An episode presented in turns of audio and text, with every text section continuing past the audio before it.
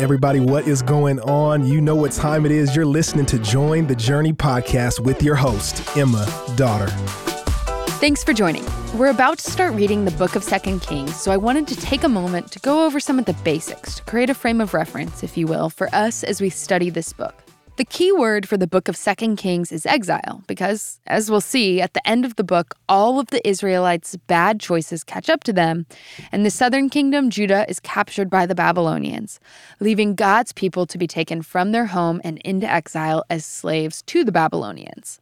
The outline for the book of Second Kings is as follows. In chapters 1 through 17, we see the splintered kingdom and fall of Israel.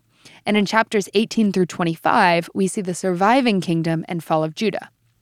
That said, once again, we need to remember that the books of 1st and 2nd Kings were originally one book that explained how the kings who followed after David failed to live up to the promise of an even better king who would come. Every time a new king's introduced, we learn several things about him. Who did he worship? Yahweh alone or other gods? Did he do anything about idolatry within Israel? And was this king like David? Or were they like Jeroboam or another perpetrator of evil? But in addition to the kings, we learn a lot about prophets. Prophets reminded God's people of who they were and how they were supposed to live. The two most famous prophets in the kings are Elijah and Elisha. When 2 Kings begins, we see the end of Elijah's life and the passing of spiritual power and authority from Elijah to Elisha. And Elisha's request for twice as much power is granted. Throughout both 1st and 2nd Kings, seven miracles are ascribed to Elijah, whereas 14 are ascribed to Elisha. Now, both Elijah with a J and Elisha, SH, were prophets to the northern kingdom, Israel. And despite the incredible miracles they performed and the messages they shared, God's people in the north, in Israel, didn't turn back to Him. They didn't turn back to God. When it comes to the northern kingdom, the kings truly just get worse and worse, which leads to the Assyrians conquering Israel the northern kingdom. The Assyrians were vicious military warriors who would skin their captives, torture them, and brutally execute. So it's at this point in the Old Testament where people commonly question God's character. What's going on with all these killings, these ferocious battles? How could God allow such evil things to take place, especially to his people? But the answer is very clearly stated in the middle of the book 2 Kings 17, starting in verse 7. This disaster came upon the people of Israel because they worshipped other gods. They sinned against the Lord their God, who had brought them safely out of Egypt and had rescued them from the power of Pharaoh, the king of Egypt. They had followed the practices of the pagan nations the Lord had driven from the land ahead of them, as well as the practices the kings of Israel had introduced. Verse 9 The people of Israel had also secretly done many things that were not pleasing to the Lord their God. They built pagan shrines for themselves in all their towns, from the smallest outpost to the largest walled city. They set up sacred pillars and Asherah poles at the top of every hill and under every green tree. They offered sacrifices on all the hilltops, just like the nations the Lord had driven from the land ahead of them. So, the people of Israel had done many evil things, arousing the Lord's anger. Yes, they worshipped idols, despite the Lord's specific and repeated warnings. Verse 13. Again and again, the Lord had sent his prophets and seers to warn both Israel and Judah Turn from all your evil ways, obey my commandments and decrees, the entire law that I commanded your ancestors to obey, and that I gave you through my servants, the prophets. But the Israelites would not listen. They were as stubborn as their ancestors who'd refused to believe in the Lord their God. Verse 15. They rejected his decrees and the covenant he made with their ancestors, and they despised all his warnings. They hated them.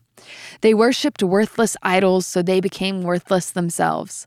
They followed the example of the nations around them, disobeying the Lord's command not to imitate them. They rejected all the commands of the Lord their God and made two calves from metal. They set up an Asherah pole and worshipped Baal and all the forces of heaven. They even sacrificed their own sons and daughters in the fire. They consulted fortune tellers and practiced sorcery and sold themselves to evil, arousing the Lord's anger. And that's where verse 17 concludes. You see, The thing is, God gave his people chance after chance after chance after chance to turn back. But instead of turning back, their immorality grew and grew and grew, so much so that God's people were sacrificing, well, really murdering their own children. And that, along with all the other missteps, had to be stopped. The result of evil is never prosperity. And at the end of the day, God's heart is that his people would prosper. So when they keep heading toward destruction, the most loving thing God could do is to put an end to their antics. Enter the Assyrians. The northern kingdom only had bad kings, none of them were good. It led to trouble. But in the southern kingdom, there were a few good kings, namely Hezekiah, 2 Kings 18. He did what was pleasing in the Lord's sight, just as his ancestor David had done. He removed the pagan shrines, smashed the sacred pillars, and cut down the Asherah poles. He broke up the bronze serpent that Moses had made because the people of Israel had been offering sacrifices to it. I mean, this is crazy. Uh, Hezekiah did a great job. Then there was Josiah. He discovered a lost scroll from the Torah and instituted all these religious reforms to help Judah flee idolatry and return to God's best. But nonetheless, the southern kingdom, Judah, had a lot of bad kings. And eventually, despite the standouts, the sinful influences caught up to them just as they had in the northern kingdom. In chapters 24 and 25, we see the Babylonians capture Jerusalem and ultimately defeat Judah. Discipline was upon them too. The difference, however, between the Assyrians and the Babylonians was that while the Assyrians were brutal and torturous, the Babylonians would take the best of the brightest back home with them. They'd employ them. They didn't wipe everybody out, they just took them from their home and into, you guessed it, exile. Now, this exile, this reality, it begs a lot of questions. What about God's promises to David? What about the king who'd sit on the throne forever? Honestly, what about God's promises to Abraham? God's people were taken from the home he'd promised them and surely weren't being a blessing to everybody else. To these questions, 2 Kings leaves us with a very interesting answer in the last four verses of the book, we're transported 37 years forward into the exile. It's almost as if the book of Second Kings at its conclusion gives us a super, super fast fast forward in the story.